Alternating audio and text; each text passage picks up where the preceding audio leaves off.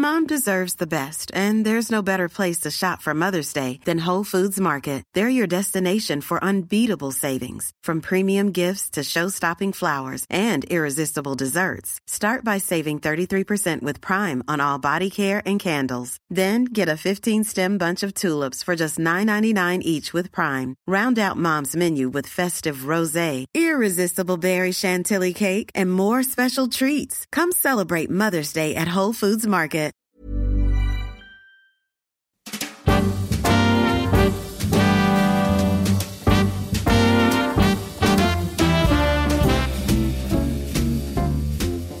Hello, I'm Clive Anderson. Welcome to My Seven Wonders. In ancient times, the most impressive monuments and superstructures, such as the Great Pyramid of Giza or the fabulous Hanging Gardens of Babylon, were lauded, listed, and visited as wonders of the world. And like seas, days of the week, and deadly sins, there were always seven of them. Later, Magnificent Seven celebrated more recent wonders, including the Taj Mahal, or natural phenomena such as the Grand Canyon or the Great Barrier Reef. But what are the seven wonders you would put on your personal list? Well, that's the question I ask my guests in this podcast, and the guest I'm asking today is the journalist and broadcaster John Sergeant, whose television career included several years as the chief political correspondent of the BBC and political editor of ITN. Though in more recent times, he's probably better known for cutting something of a dash on Strictly Come Dancing, as well as presenting a variety of TV series well away from the cut and thrust of party politics. Now, John, uh, you studied PPE, Philosophy, Politics and Economics at Oxford, uh, the classic first step on the way to becoming um, an MP or even PM. Um, did you ever think that, that politics was what you were going to go into rather than talking about other people's politics? No, I thought I did. I mean, but I was very keen to be a reporter. Yeah. I wanted to go on adventures. I wanted to race around the world, meet interesting people. I didn't want to be stuck at Westminster. So when I was, first suggested that I might go to Westminster, I said, well, I suppose if I had some sort of injury, you know, and they were horrified by that. I mean, they really thought, right, that we'll screw this guy. All right. We'll, he'll never be allowed to. So when I decided I did want to go to Westminster, lots of obstacles were put in my way, but So- I got there in the end. So you what uh, would have liked to have been like a war reporter or a I foreign was a war reporter. Yeah. I was a war reporter. I cover. I mean, I was for ten years. I was a general reporter, and in that time, I covered what five wars of different Hmm. sorts. Went to twenty-five countries. Did all kinds of stories, from you know appearing at the Old Bailey to report on murders, Yeah. to be at Wimbledon to talk about this guy Björn Borg. It Seemed to be people getting excited about him. Yeah. So all these things I did in ten years, but then eventually I managed to settle down at Westminster for twenty years. So I was thirty years on the staff in all. Yeah. And do you think you were uh, at least as influential, uh, you know, as reporting these matters as you would have been if you'd been, say, a, a backbench MP? I think what I might have done with John Cole, who was the political editor, I think we introduced a different kind of reporting from Westminster. Hmm. Certainly not working from a script the whole time, which they used to. Yeah. and certainly trying to say it's a bit more complicated than on the one hand this and on the one hand that, Yeah. and that there are things you can say about politics which aren't party political, but which are based upon your experience and knowledge. So I think both of us, John obviously to a much more a greater extent than I did, broke that and, and made a change there, and I think that was the influence we did have. Because I once asked this sort of question to Robin Day, Sir Robin Day, who had stood stood for Parliament, I think, a couple of times and didn't get in. And then he was this magnificent uh, interrogator on the television. And I said, oh, perhaps naively, well, I, you know, you, you kind of in a better place being the interrogator, much more important in people's lives that you are there holding everyone to account. But he said, oh, no, no, I, uh, reporting on it is one thing. I would much rather have actually been there. And he stood as a, I think, a liberal. So I, I'm not quite sure what influence he might have had, even if he'd been, let's say, leader of the Liberal Party in the 1970s or 60s. Uh, you know, pretty, uh, pretty ineffectual position to be. But you know, he was, but he was absolutely certain that uh, it was it was a second best thing for him. But that's not not for you. Well, no, I mean, I think there's also a difference between the people who were stuck in studios. I used to be a presenter on Radio 4. I even presented the Today program for three months. But But most of my time, I was a reporter Mm. and enjoying it and meeting all these people. Whereas those stuck in Newsnight studios and other things, they never get out. They they don't get to Westminster, let alone anywhere else. So right. they don't. It, it's Yeah. a very different. They've got to do a very skilled job. I'm not. I'm not Yeah. denigrating them, but it's not the same as being there, being with Margaret Thatcher in Moscow, being with Margaret Thatcher in Paris. Yeah. You know, these are great moments which I treasured. Yes. Well, I might well come on to those moments, but just one other question about your early years in, in this regard. You were also uh, at, Oxford a bit of a comedian, a performer. You worked uh, in a revue with Alan Bennett. So that's another path you might have gone down. And obviously you've got a you've obviously got a sense of humour, but might you have been well, like an Alan Bennett, a, a comedian or a writer or a Well, um, I had the choice at the end of my time at Oxford, which I spent either making jokes or writing jokes or being serious, and I've tried to keep that balance ever since. Um, I did. I got a job with Reuters, all lined up, and I then went to Edinburgh to the festival mm, and appeared in the Oxford Revue. And one night, Alan Bennett was there. Yeah. And the next morning, he collected us all together and suddenly turned to me in front of all these people desperate to get into show business Mm. and said, Would you like to be in my television comedy series? yeah. And there's an awful hush. Um, and I said, Well, I'm not sure about that because I've got this job lined up. Mm. So I did do that, and we had a fantastically successful run in his only sketch show on television called On the Margin. And it was wonderful and marvellous. But I again had to decide look, what am I going to do? Yes. And I wanted to be a journalist, and so I went to work on the Liverpool Echo as a reporter. So you dashed. Not sure you've quite. You've, it's a very full answer, but haven't quite answered the essence of my question, which is, you know, do you think you could have had a, a career taking that first step in, into comedy? Do you think? Yeah, I could have had a career. I don't think I'd been very good at it. I was, certainly wasn't as funny as Alan. I mean, God, that was an example of Well, that's a high bar. Don't don't try and go this way. yeah. So from that point of view, my brother was a, an actor and hadn't been very successful as an actor. So I had plenty of warnings of you know be careful. Oh.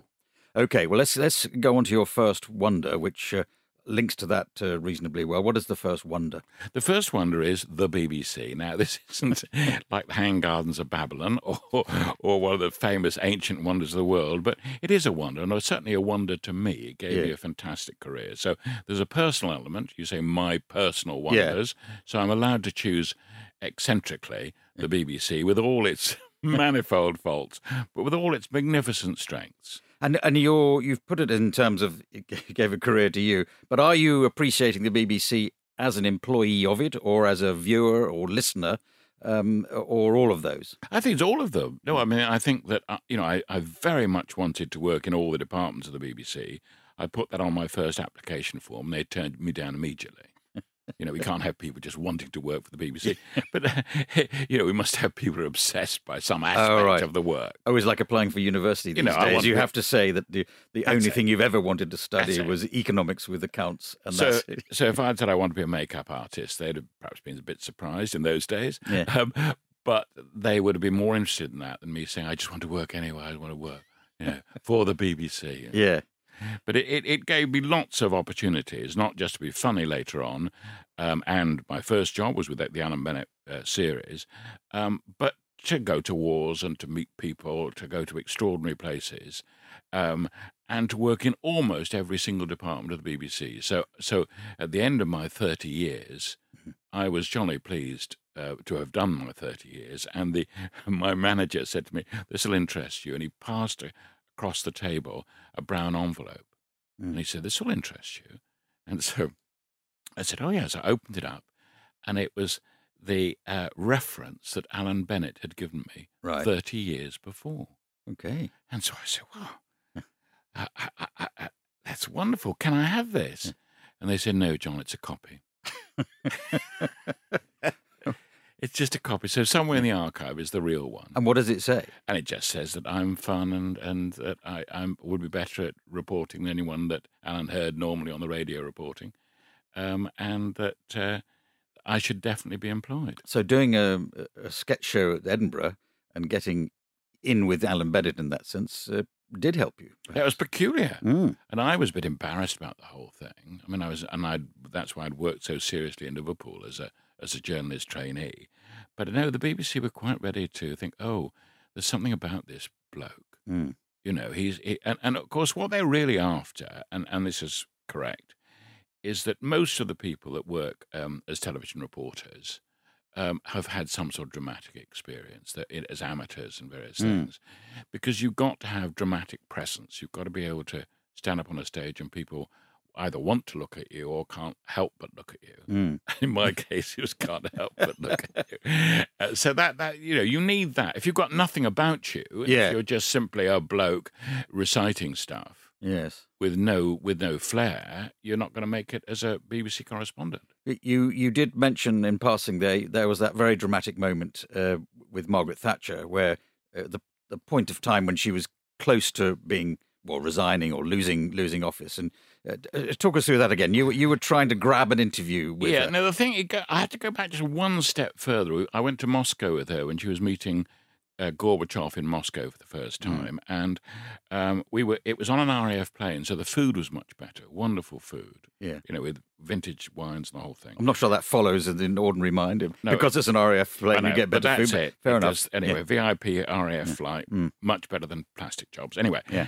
so I'm sitting down for my meal, um, and we're told by Bernard Ingham that she's not going to come down and see you for a while, so you can get on with your food. He's very charming. Mm. He was that that rather was- irascible press press secretary. Oh, yeah. So I started this wonderful meal, and Margaret Thatcher appeared at my side. So I stood up, and all the food and what have you went on the floor. Mm. And Margaret Thatcher, typical her, rushed forward, threw herself onto the ground, and turned to me and said, You stay where you are. I'll sort this out. well, now, that's typical her. She had no sense of humour, but she could be playful. Yes. But it also meant from then on, she knew exactly who I was. I was Yeah. the guy that made a fool of Himself. he was the the idiot who couldn't. I was uh, idiot from the BBC. Yes. Yeah. So when we were outside the embassy, And this is in uh, this is Brussels. 1990 in Paris Embassy, Paris British Embassy. Embassy in Paris. Sorry, yeah. She had heard that she had not done well enough in the ballot of uh, MPs against Michael Heseltine Mm. Yeah. to avoid a second ballot. Yeah. So we knew she was in dead trouble. He was damaged. And I thought that she's not going to come out and talk now. She'll be consulting and all that kind of thing. And I, someone from number 10 said, that's it. So when the newsreader, Peter Sissons, turned to me and said, John, well, what's the reaction been to this result, you know, in Paris? I then rambled on saying oh, she won't be coming out. Mm. And then someone jumped up in front of me and I thought, that's a bit odd. What's going on? Mm. And I longed to look behind. I looked behind. And of course, there was Margaret Thatcher and Bernard Ingham pushing their way past me. Bernard Ingham hit me Yeah. because he wanted to get her past me so she would talk to all the reporters who were Yes. behind the crash barriers. But they uh, were denied that. I got my BBC scoop, so it was Yeah. the best moment in my career because she then commented on the results. Two days later, she resigned. yeah. So uh, it made my career and it wrecked hers. Well, at least you didn't spill any food on air, so you Yes. were you were uh, you're on top of the. Well, look, uh, but you've you're quite rightly talking about your you know your Yeah. big moments in your career, and the BBC's part of that. Mm. But people listening to this, uh, some of them will go, "Yes, the BBC's a fine institution," but other people will be going, "No, it's finished. It's That's it, finished, a- it's awful." It's useless. We don't want to pay 150 or so That's it, quid poll for tax. yeah, all Mm. that kind of thing. So, uh, do you think it's got a future? As as, as it's, it's about it's 100 years old. 100 Uh, years old, yeah. And but has it got another 100 years? Has it got another 10 years? No, but they, they whenever they think of either abolishing it or changing the system, they think, yeah, we're, we're sort of stuck with this. And everybody, really, I think most people would accept anyway, that life in Britain is much better with the BBC than without it. So it's all very well saying, "Oh, I, I hate them; they're biased, and it's all ghastly. And why don't they put me on?" Various other Yeah. questions that people raise. um, in practice, though, it has been such an enormous force for good, with all its failings and all its idiosyncrasies and its terrible management. Um, it has, in fact, produced some wonderful, wonderful programs, and now it's produced a demigod, David Attenborough. And the- the other thing that may spell its doom is the just the technological advances. I know there have been different ones. ITV came along, Sure. multi channels came along, but now in terms of you know drama, there you know there's Netflix producing stuff. There's Apple, all, all sorts of uh, things. But not with the range. Curiously enough, what what all this has shown is that the BBC is actually quite good value for money. I mean, nobody says that, yeah. but the amount of people who spend on these streaming things Yes. It's incredible. But- And the BBC, of course, has the range. There are all the little local radio stations, all the language services, uh, all the orchestras, five orchestras. And when people began to think a bit about that, they think, well, it would be such a chunk out of our lives if you just make it a subscription service. You've got to. St- people hate new taxes. It's amazing what old taxes they'll put up with. And from that point of view, isn't it extraordinary? The license fee goes on the poll tax. Well, what, before we leave the BBC, just just as a suggestion that I've made myself many times and got nowhere with, maybe it's the license fee itself which is the problem. It, it- it's a government-funded institution, and that it's a way of kind of disguising that you have this special license fee, which was appropriate when you were buying into it. But you could say it's just going to be provided out of general taxation. Then people wouldn't be obsessive. At the moment, people don't say, "Why am I paying fifty pounds every year for libraries that I don't use, or ten pounds, or whatever?" We no one's uh, got any idea how much we spend on Sure, most things. but But, you could cha- make that change. You could, but that's true about all sorts of things, lotteries and all sorts of mm. odd ways people have of thinking they're going to be in luck and make money or not make money. People's attitude to money and paying no, but for some is, odd. But for some people, 150 or It's might go up to two- is a lot of money. To other people, they would they don't notice it, and they wouldn't notice it if it was coming out of their income tax. Sure, but you then uh, essentially you're talking about what do most people want out of it all, and most people are getting an enormous amount out of the BBC, and they know it. All right, so that's your first wonder of the That's world. my wonder, Is the I'm British to the it. British Broadcasting Corporation? Exactly, and my role in it. A spontaneous round of applause for one of the most popular leaders this country's ever had. I'm sure you agree. So, Margaret Thatcher, um, why? Yeah. Well, everyone's got their reasons. My reasons are very personal. Yes. Now, there are times when I'm at work Yeah. when people get in the way, they shout at you, they wave behind you when you're doing pieces to camera, that sort of thing. Mm -hmm. So I've got a particular problem with Margaret Thatcher because I'm often working and she was often, for one reason or another, getting in the way and causing me difficulties. I, there is a particular example. Um, I don't know if you remember it. Um, Uh, but your second wonder is perhaps a more uh, more traditional wonder. Yes, more traditional wonder. I'm going to choose the Grand Canyon. Now, the point about th- these sorts of famous wonders, if you like, is it depends very much on your mood. Yes. Now, when I was in my gap year, I went to America, arriving with thirty pounds and working as an accountant. Would you believe it in a concrete plant? But anyway, um, I Well, no, I wouldn't believe se- any of that. I Well, was there yeah. for seven months, Yes. and had a fantastic series of adventures, which ended up with me being present in the crowd when Martin Luther King made his "I Have a Dream" speech. But that Right. was right at the end of the seven months. Okay. Uh, before that, I went all over America with two other students that I met, um, and we went to Arizona. But before that, we'd been through the the horrible apartheid of the southern states, the tensions over race, because this was in 1963. It was a very political moment. But then we got to Arizona and we arrived at the Grand Canyon. And I mm. have to say, all this politics whirring around in my head, as it has done for the whole of my life almost, Yes. to see the Grand Canyon just took my breath away. And I, I look back on it, I think, God, that is, when you're talking about billions of years and talking about a little river that goes through Yes. a plateau, and then uh, after 50 million years or something, Mm. it then creates this enormous canyon, which is nearly 300 miles long, nearly 20 miles wide, and more than a mile deep Yeah. if that takes you away from thinking about race and politics and, and all the rest of it, you just think, oh my goodness me, what a fantastic sight. And I was 19 years old and I just thought, this is, talk Yeah. about grand, this is a wonder, a wonder of the world. So it is, well, it certainly is a wonder of the world, but it is intertwined uh, clearly from what you're saying with the age you were. Um, the early '60s in America was a very different place from now, and very different from Britain. So it was more, it was more of a journey to go from from, from here to there And in those you- days. Yeah, and can you imagine I, my first hamburger, you know, Yeah. my first pizza? Yes. You know, I mean, it, it, so those sorts of things, you thought, God, an extraordinary place. The whole So place was a wonder of the world in that sense. So you're wrapped up, and then this amazing political tension that's going on, and then suddenly the Grand Canyon, you know, oh, oh, it's completely different. Hooray! You know, the, the uh, the elation, and the and then you go down to the Grand Canyon. It took me hours, and my companions too. We got about a third of the way down. But How are you doing that? Are you exhausted. walking, driving, walking? yeah? walking down. Yeah.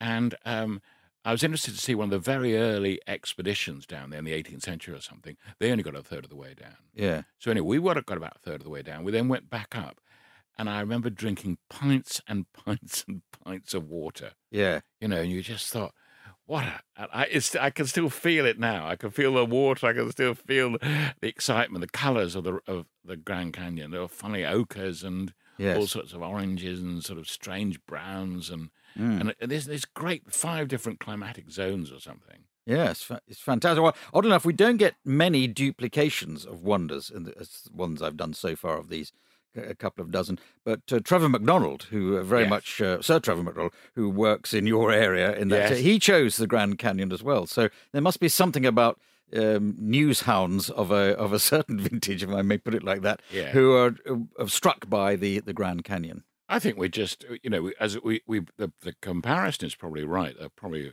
fair comparison.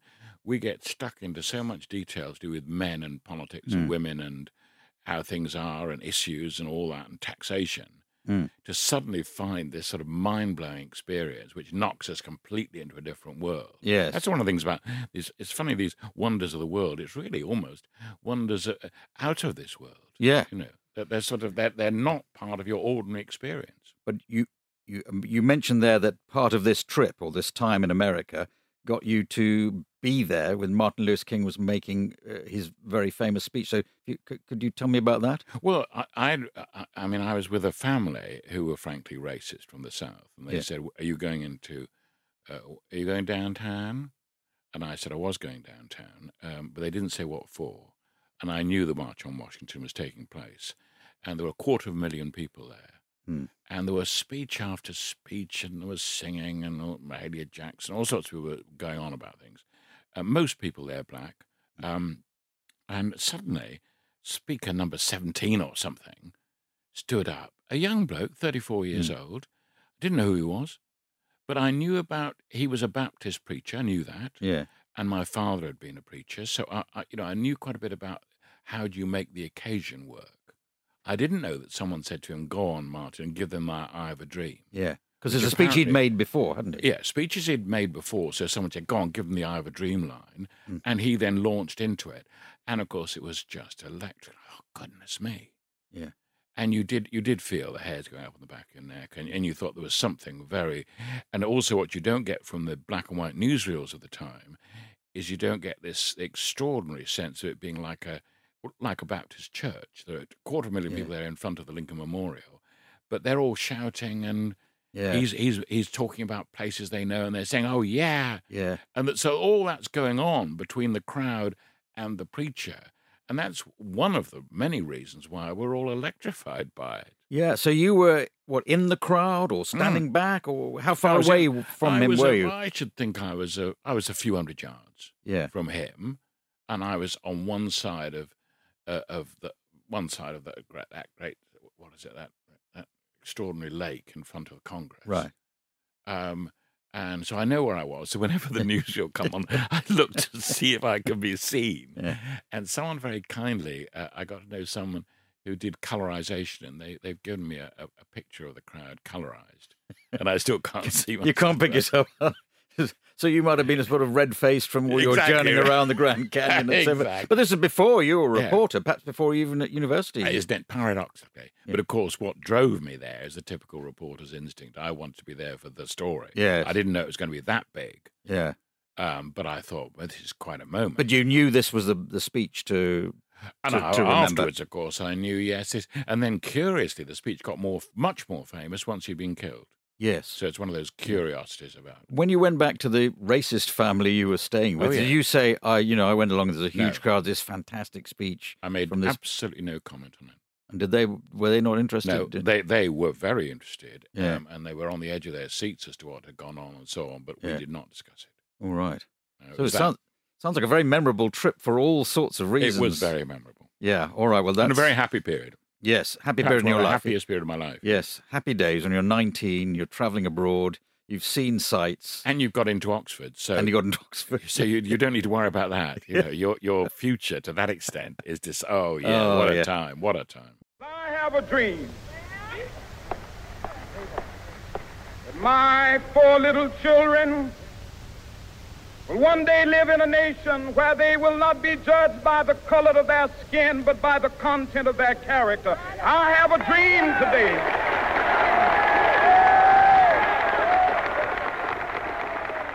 Let's go on to your third wonder, though, if we may. Right. My third wonder is English churches. Now, that may sound rather serious, but um, it's not. It's places and people and all sorts of associations that I have. Um, and I usually go with my wife and we go to look round church, a church crawl. Some people call it about pub crawls, Yes. but you go church crawl. And to do that properly, you need to have one of the Pevsner volumes. Right. These are the buildings of England. Yeah. Now, often it's full of jargon, and I'll read you one of the descriptions. It's the only bit of notes I've got, so I'm Mm-hmm. All right. Well, read it's this very, bit. very good of you to come Okay. armed with notes. The village is unforgettable. Its thatched ironstone cottages engulfed in gardens in a valley encircled by trees. The Norman church was rebuilt in the 13th century. Opposite the churchyard entrance is the plain stone vicarage, mostly of 1781, with a shabby porch. Not sure I like the shabby porch because, of course, that was my our home. That's where I was brought up as a child, and my father was the vicar of Great Tew. Right. Now, that's an So it's- extraordinary village. I- I mean, from that description, but it's, it's, it's known to be, it's an unusual village, isn't it? It is an unusual village, and it's got genuine thatched cottages, and it's lovely. And I think that, oh, I think that the Beckhams and various people now have moved into that area. Yes. I don't know; they probably brought down the whole tone of it. But when I was there, Well, I don't know. it was a lovely. Was it owned by a sort of local It was- lord of the manor? It was, it? Yeah. and he it was then taken over by his his his estate manager. Um, but no, for me, it was uh, there were very few cars, Mm. and it was it, it was absolutely idyllic. And I went to the local school, so there were thirty kids. We had a, a school teacher, and we were there for six years. So we were spread up. We were we were divided into groups of five. So it was a group of five. She'd Yeah. talk to us. Say, "I'm talking to you now." Yes. and then you, your next year group would be the, alongside that, Mm. alongside that, in one schoolroom. Right. A proper village school. And she was in charge, and she Yeah. was a magnificent woman. She lived to more than a hundred. Yeah. Um, but that's how I was taught from the age of the age of five to the age of eleven, when I got the eleven plus, and Right. other things happened to me. And then you went off to a, a, a grander school after that. I did because my father um, was, as well as being the vicar, taught at actually grander. I went to a, a, grim public school. I won't, perhaps better not name it. It's too unhappy for them. They were they were dreadful, and I was the youngest boy in the school for two years, All right. so that didn't help. Yeah. Um, then my father was sacked from that and sacked from his position at Great Tew by a dreadful woman who said he wasn't paying enough attention to the parish. Right. So he then went from there to a, a, a famous school now, Millfield. Yes. Um, and the headmaster said, "Would you got any sons if they're bright enough and come here?" And so, for a hundred pounds a year, I went to the most expensive school in England at the time, Millfield in Somerset. Thanks, thanks to your father being a, a Thanks teacher to my there. father yes, being and the, the ups and downs of his career. Mm. Um, so, did that uh, change you? Do you think uh, going um, in a village school with you know just a few people, you might have come out as emerged as something different from somebody who goes to, uh, albeit your father didn't have to pay so much, still a very grand school to go to. Yeah, no, I, I, it was difficult, but I, I was good at passing exams, and uh, that's why I was there. Yes. And there were lots of people there who were good at sport. Yeah. Um, they sent, I think, in the last Olympics, there were 11 Millfield pupils Yes. competing. Now, so they're still an amazing sporting school, and they were then. Um, and I was one of a small group of people whose job it was to pass exams, All which I did. And I studied, would you believe it, for four years, the last four years, maths, physics were my only subjects pretty well. Maths and physics, applied maths, pure maths and physics. Right. And I took that in at A level three times and at S level, Yeah. getting slowly worse marks. But it can't be too bad because you got to Oxford in due course. Though you didn't knew- stick knew with it- physics or maths. I maths. knew an awful lot of maths and physics. Yes, but uh, but as I say, you did uh, earlier. You did uh, philosophy, politics, and Yeah. economics, which is a, obviously a bit of maths and economics. But for the rest, of it- maths. it's more um, well, I don't know, analysis, Yeah. opinions, use of language rather than numbers. Yeah, but also with all those things, the science things, I think what it gave me was the the, the, the capacity anyway to be detached. Mm. If you're if you you know if you're a political correspondent, you're outside number ten. What are you meant to say? Well, the main thing is to clear the noise away from Yeah. your head of all the other things you might say Okay. and come out with something quite simple which can be understood. Yeah. So that, but going back to the churches, you you you Mm. do church called, uh, but do you would you take in St Paul's Cathedral, you know, grand places Ah, like that, or well- you only really like village churches Yeah, with the these well, the Norman village- towers and things? As the village churches, you just feel, particularly now, um, that they they've so suffered from well, they've suffered from the pandemic, but they suffer because people close them now. yeah, And I just you just sort of feel, oh, that really is in decline. Yeah, And when I said to Alan Bennett that I might not join him in his in the television comedy series, he said, "Oh, why not?" Hmm. And I said, "My father would be very cross." And he said, um, "Oh, why is that?" And I said, "Well, because of the the sermon sketch in Beyond the Fringe that Alan was famous for." yeah, And I said, My father um, was a clergyman, and he regards you as personally responsible for the decline of the Church of England. And so Alan said, Oh dear, well, what does your mother think? So, so, I mean, Yeah. it all sort of fits in with, with a feeling very much of, you know, my dad and churches and all right, life in Great Tew. So for me, it's not just sort of oh, let's go around and fit, find out what's going Mm. on. It's it's reliving a sort of a large chunk of my mental life, which is of course forever in Great Tew. and a sort of idyllic part of your childhood. Yeah, Yeah. And, and are you religious? And are you there to, No, to worship God as well? No, unfortunately, no, no. I worship the buildings. Don't worship God. I'm afraid I ought to, but uh, uh, no. That just I felt I'd done enough of that by the time I was Yeah, uh, thirty. I thought you know going to church twice on a Sunday and all that. I thought it's quite enough now. but anyway, it doesn't stop you going to the churches. To, No, and, it, and to- marveling in them and encouraging other people to go. Yeah, and the, so it's the smell of them, the feel of them, the look Mhm. of them, and the history of them. I- I- Would you say you're very, in that sense, very much in love with sort of the Englishness of Yes. of uh, of your life? Or Yes, of- and, and and you know, it's from that point of view. Is it? I don't know. Is it another awful aspect of growing old? You get more patriotic, don't you? You Yes. get more sort of this is my area, this is my country, and I love it, all right. sort of thing. Well, that may lead us to your next wonder then. So, what's what's your fourth wonder? The next wonder very much does fit that, and of course, it fits both with my childhood dreams and excitements, and with my.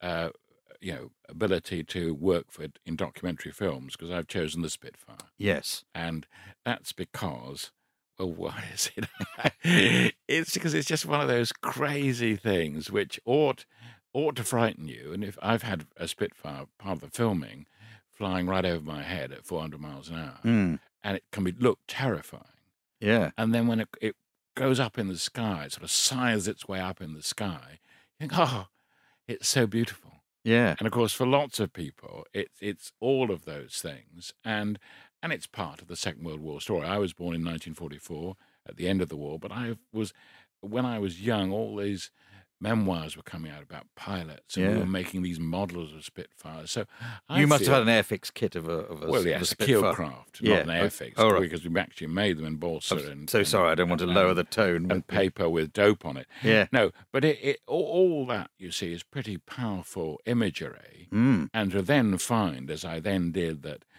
how old was I? I don't know. I was not not that long ago. I, was allowed to fly a Spitfire in because I had Yeah. learnt to fly gliders and and powered planes. and got a private a private pilot's license when I was a teenager Right. with the RAF, all paid for by the RAF. Yeah. And um, so when I was then making programs later on in recent years, allowed to make programs, um, to do a, a Spitfire program and then being allowed to fly it. And what was it like to fly?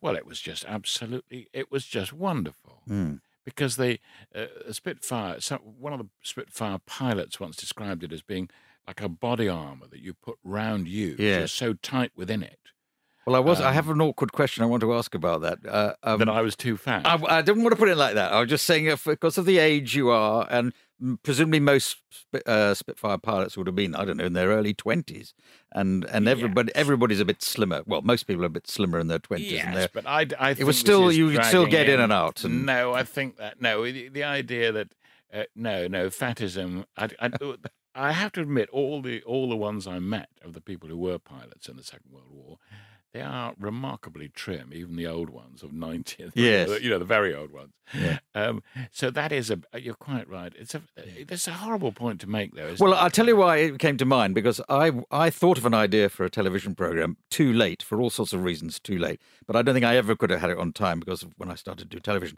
But to do a program called "What Did You Do in the War, Daddy?" And there could be a whole variety of things. But one of those could be if your father had flown. My father happened to fly in the RAF, not in Spitfires as it happens, but but uh, just the idea of me as a bit older uh, or him much older, obviously clambering in and out of, in his case, Wellingtons, but it could be done with, you know, Wellington aircraft.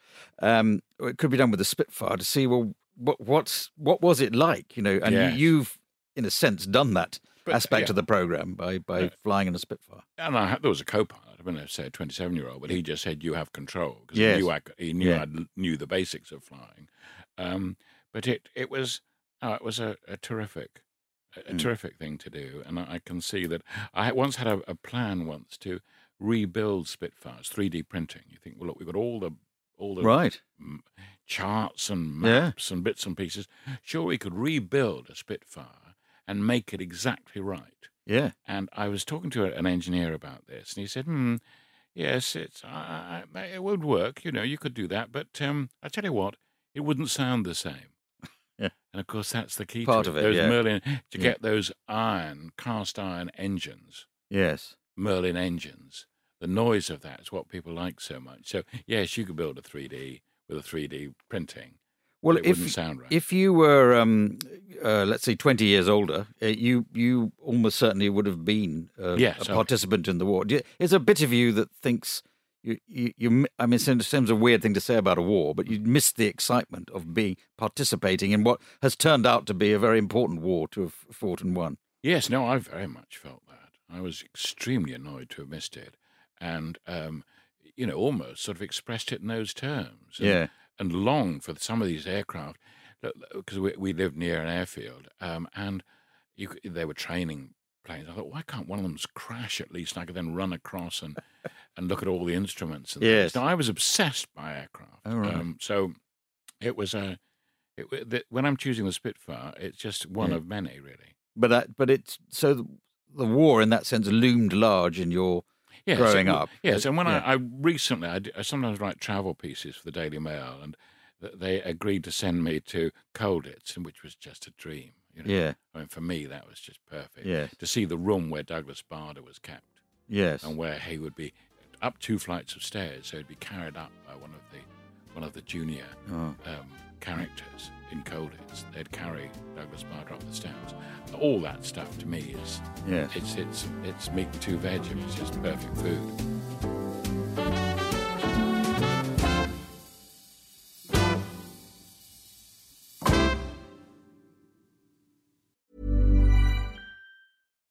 Deserves the best, and there's no better place to shop for Mother's Day than Whole Foods Market. They're your destination for unbeatable savings, from premium gifts to show-stopping flowers and irresistible desserts. Start by saving 33% with Prime on all body care and candles. Then get a 15-stem bunch of tulips for just $9.99 each with Prime. Round out Mom's menu with festive rosé, irresistible berry chantilly cake, and more special treats. Come celebrate Mother's Day at Whole Foods Market. Mother's Day is around the corner. Find the perfect gift for the mom in your life with a stunning piece of jewelry from Blue Nile. From timeless pearls to dazzling gemstones, Blue Nile has something she'll adore. Need it fast? Most items can ship overnight. Plus, enjoy guaranteed free shipping and returns. Don't miss our special Mother's Day deals. Save big on the season's most beautiful trends. For a limited time, get up to 50% off by going to Blue Nile.com. That's Blue Nile.com.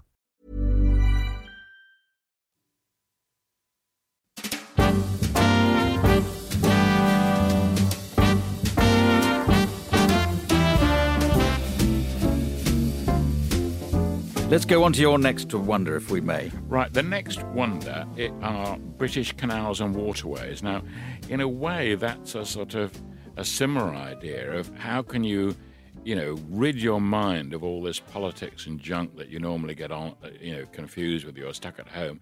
How do you get to grips with the British countryside? Well, so I- it's the same sort of idea as the churches.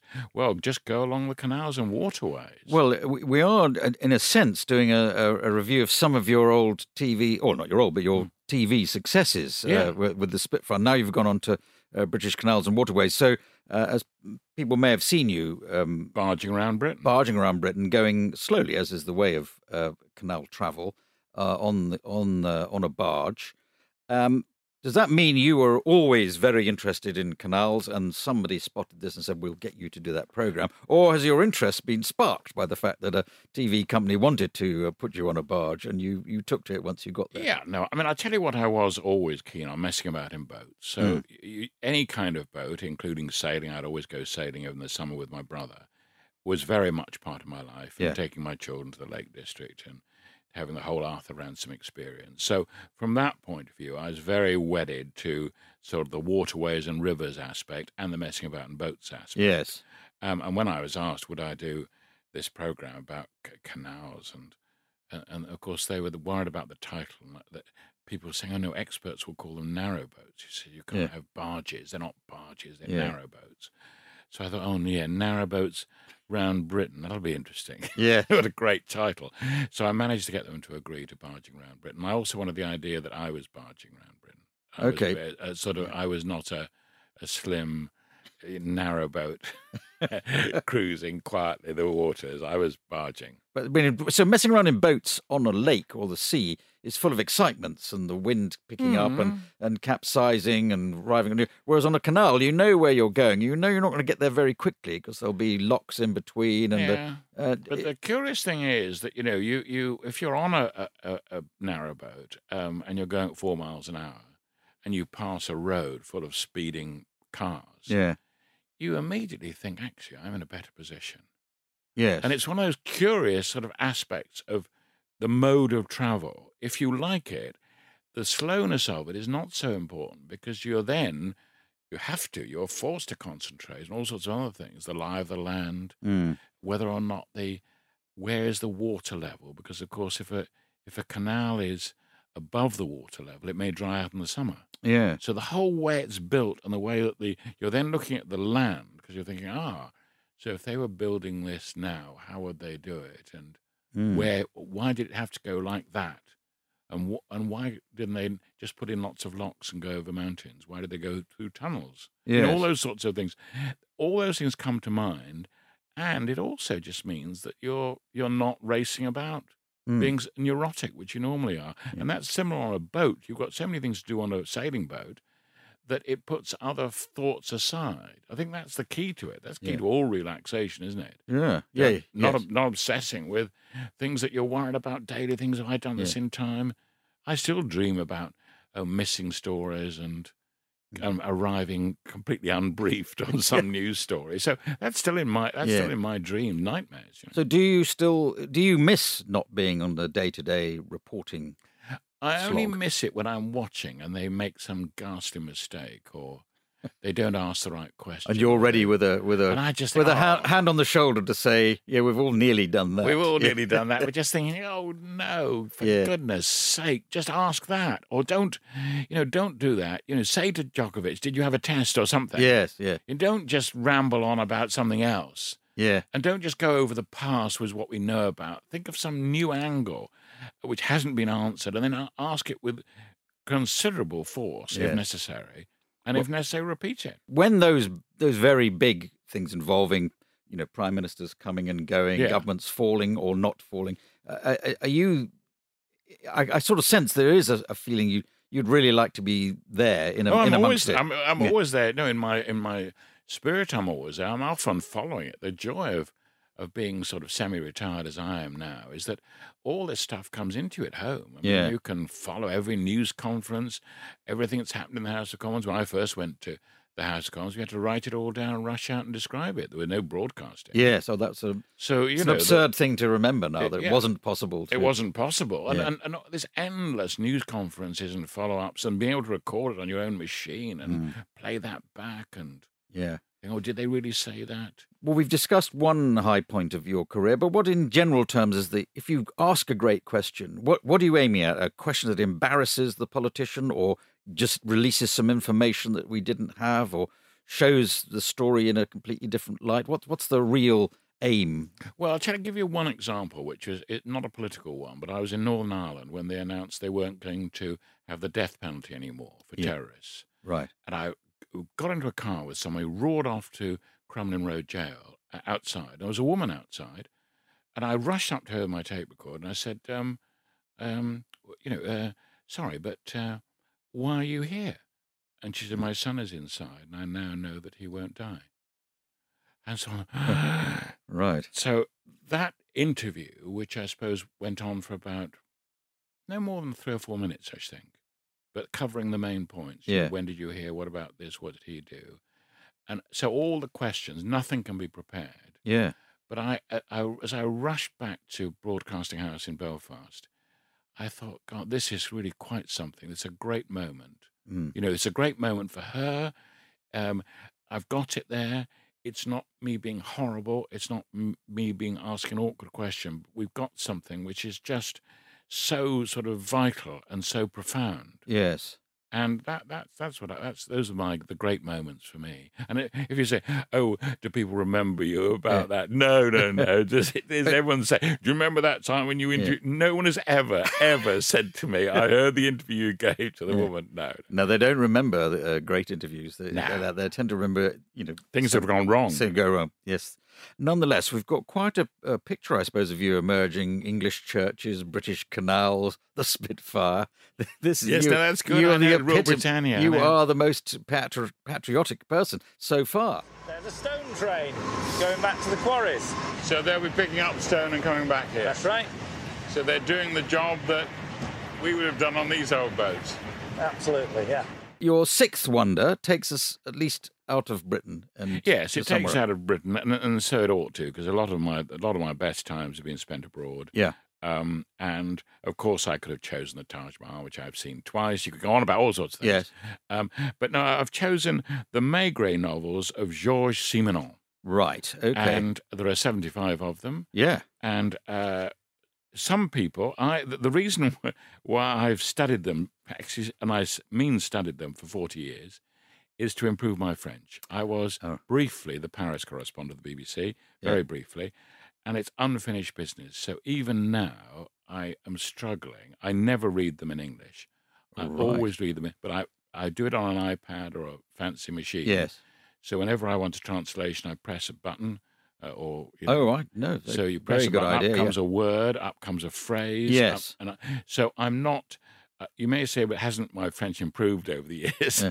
the answer is not very much. Well, I'm, uh, but I'm already impressed. I, I don't know why I hadn't reapplied my mind to this. I kind of imagined you'd been reading them in English, but of course, um, No, they're written no, in no. French, and uh, of course, you are not the sort of no, person who's going to. I'm sure you read uh, War and Peace in Russian you as well. The, you do Yeah. difficult things, is the point. Yes. Yeah. You try and do difficult things. Right. But other than the learning of English or the, uh, Hmm. the- uh, other than the learning of French or the topping up of your vocabulary and so forth, uh, what is it about uh, Maigret novels? Uh, he, he's a pretty well known figure, I suppose. Um, um, I think he's Belgian, wasn't he, uh, Georges Yes, Simenon? But it's set in Paris. Set in Paris. Um, so he's well, a little bit like the French um, Sherlock Holmes. He's been sometimes compared, but he is a police officer. Yeah, no, he's a police officer, a commissaire, but he's also much more interested really in, in the people than the outcome. I mean, he's he's meant to be there to solve crime, Hmm. but actually he's not. He's really trying to solve, you know, human conundrums and Yes. and personalities and find out about how people really behave. Hmm. And that's the fascination of it.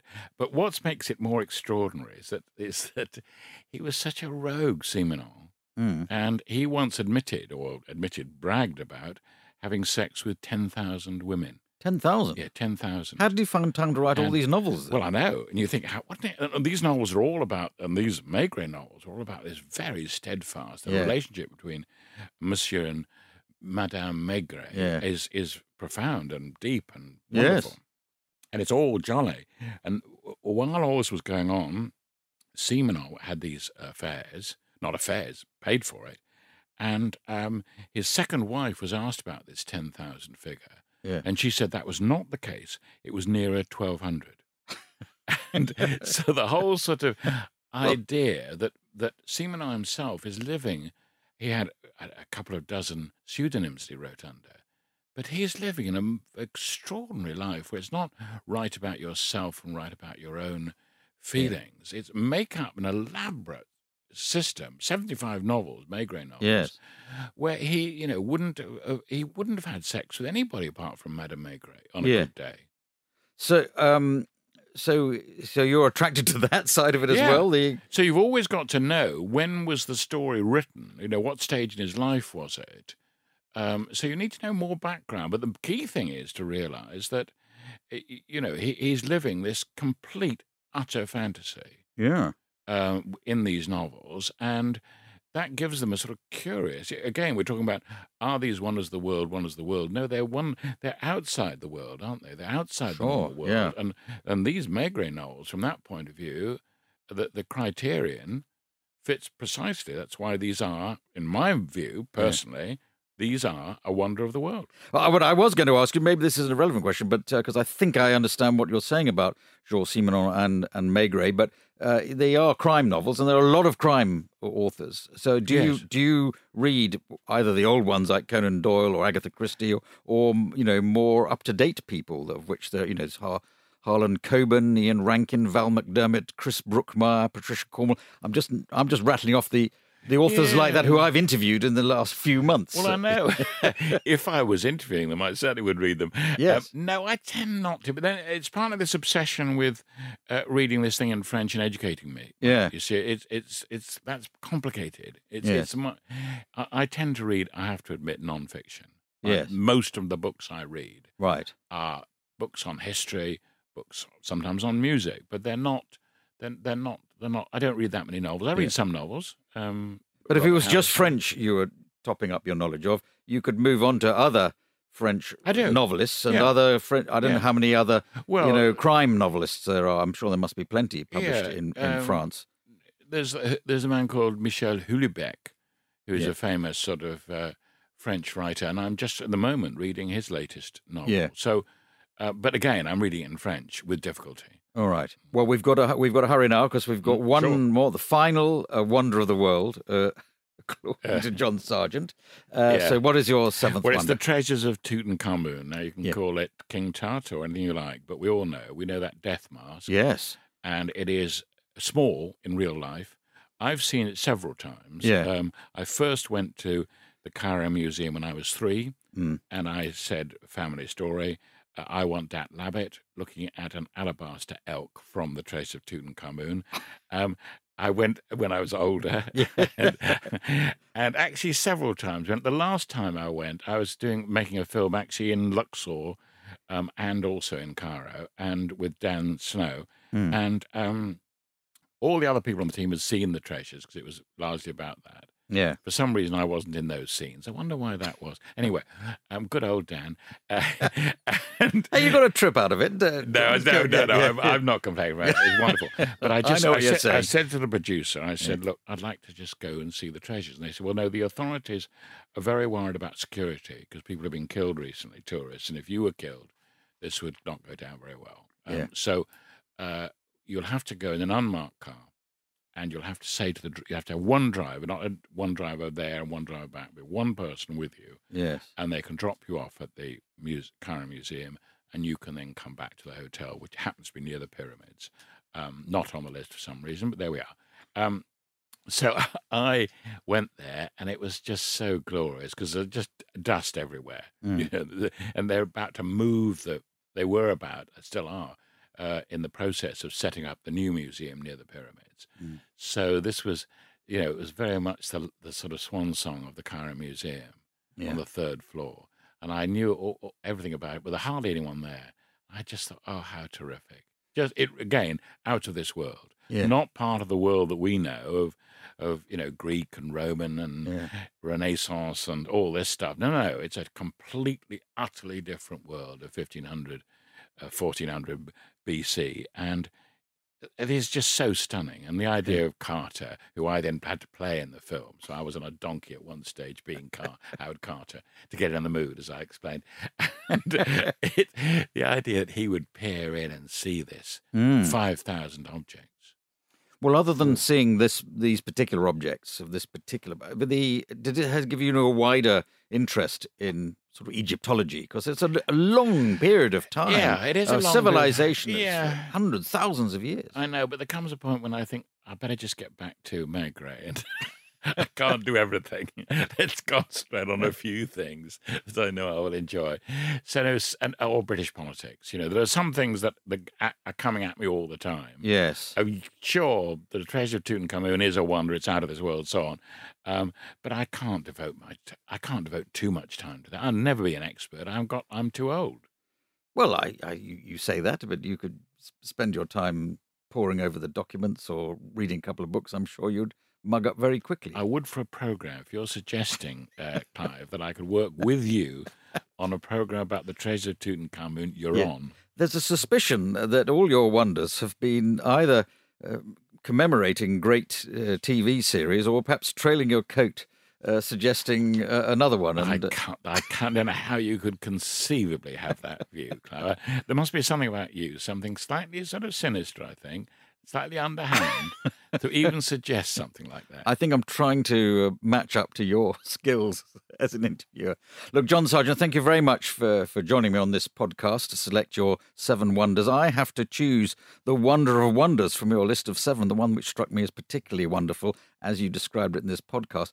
And they're all uh, wonderful in their own way. I wonder if I should go back to the BBC, though, for your very beginning one. Um, and uh, just to make, make it clear in my mind what, what aspects of the BBC you are particularly describing as wonderful? Is it the whole package? Because you mentioned a couple of times the management uh, uh, and its problems and the and the structures. Oh, yeah. uh, so, uh, are we are we do we have to endorse the management of the BBC uh, to make this the wonder of wonders? No, I mean the thing is, let's take a great example of Greek sculpture, right? Mm.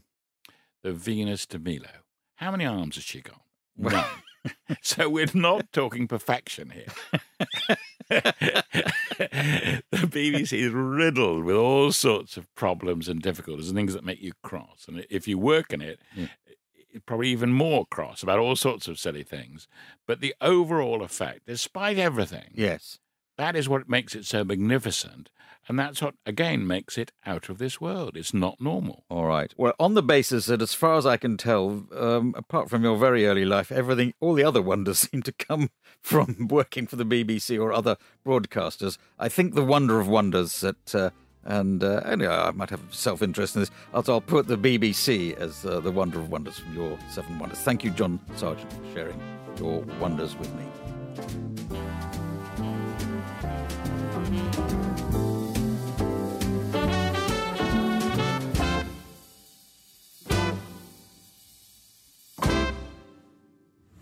My Seven Wonders with Clive Anderson is a stack production in association with Alaska TV and powered by the ACAST Creator Network.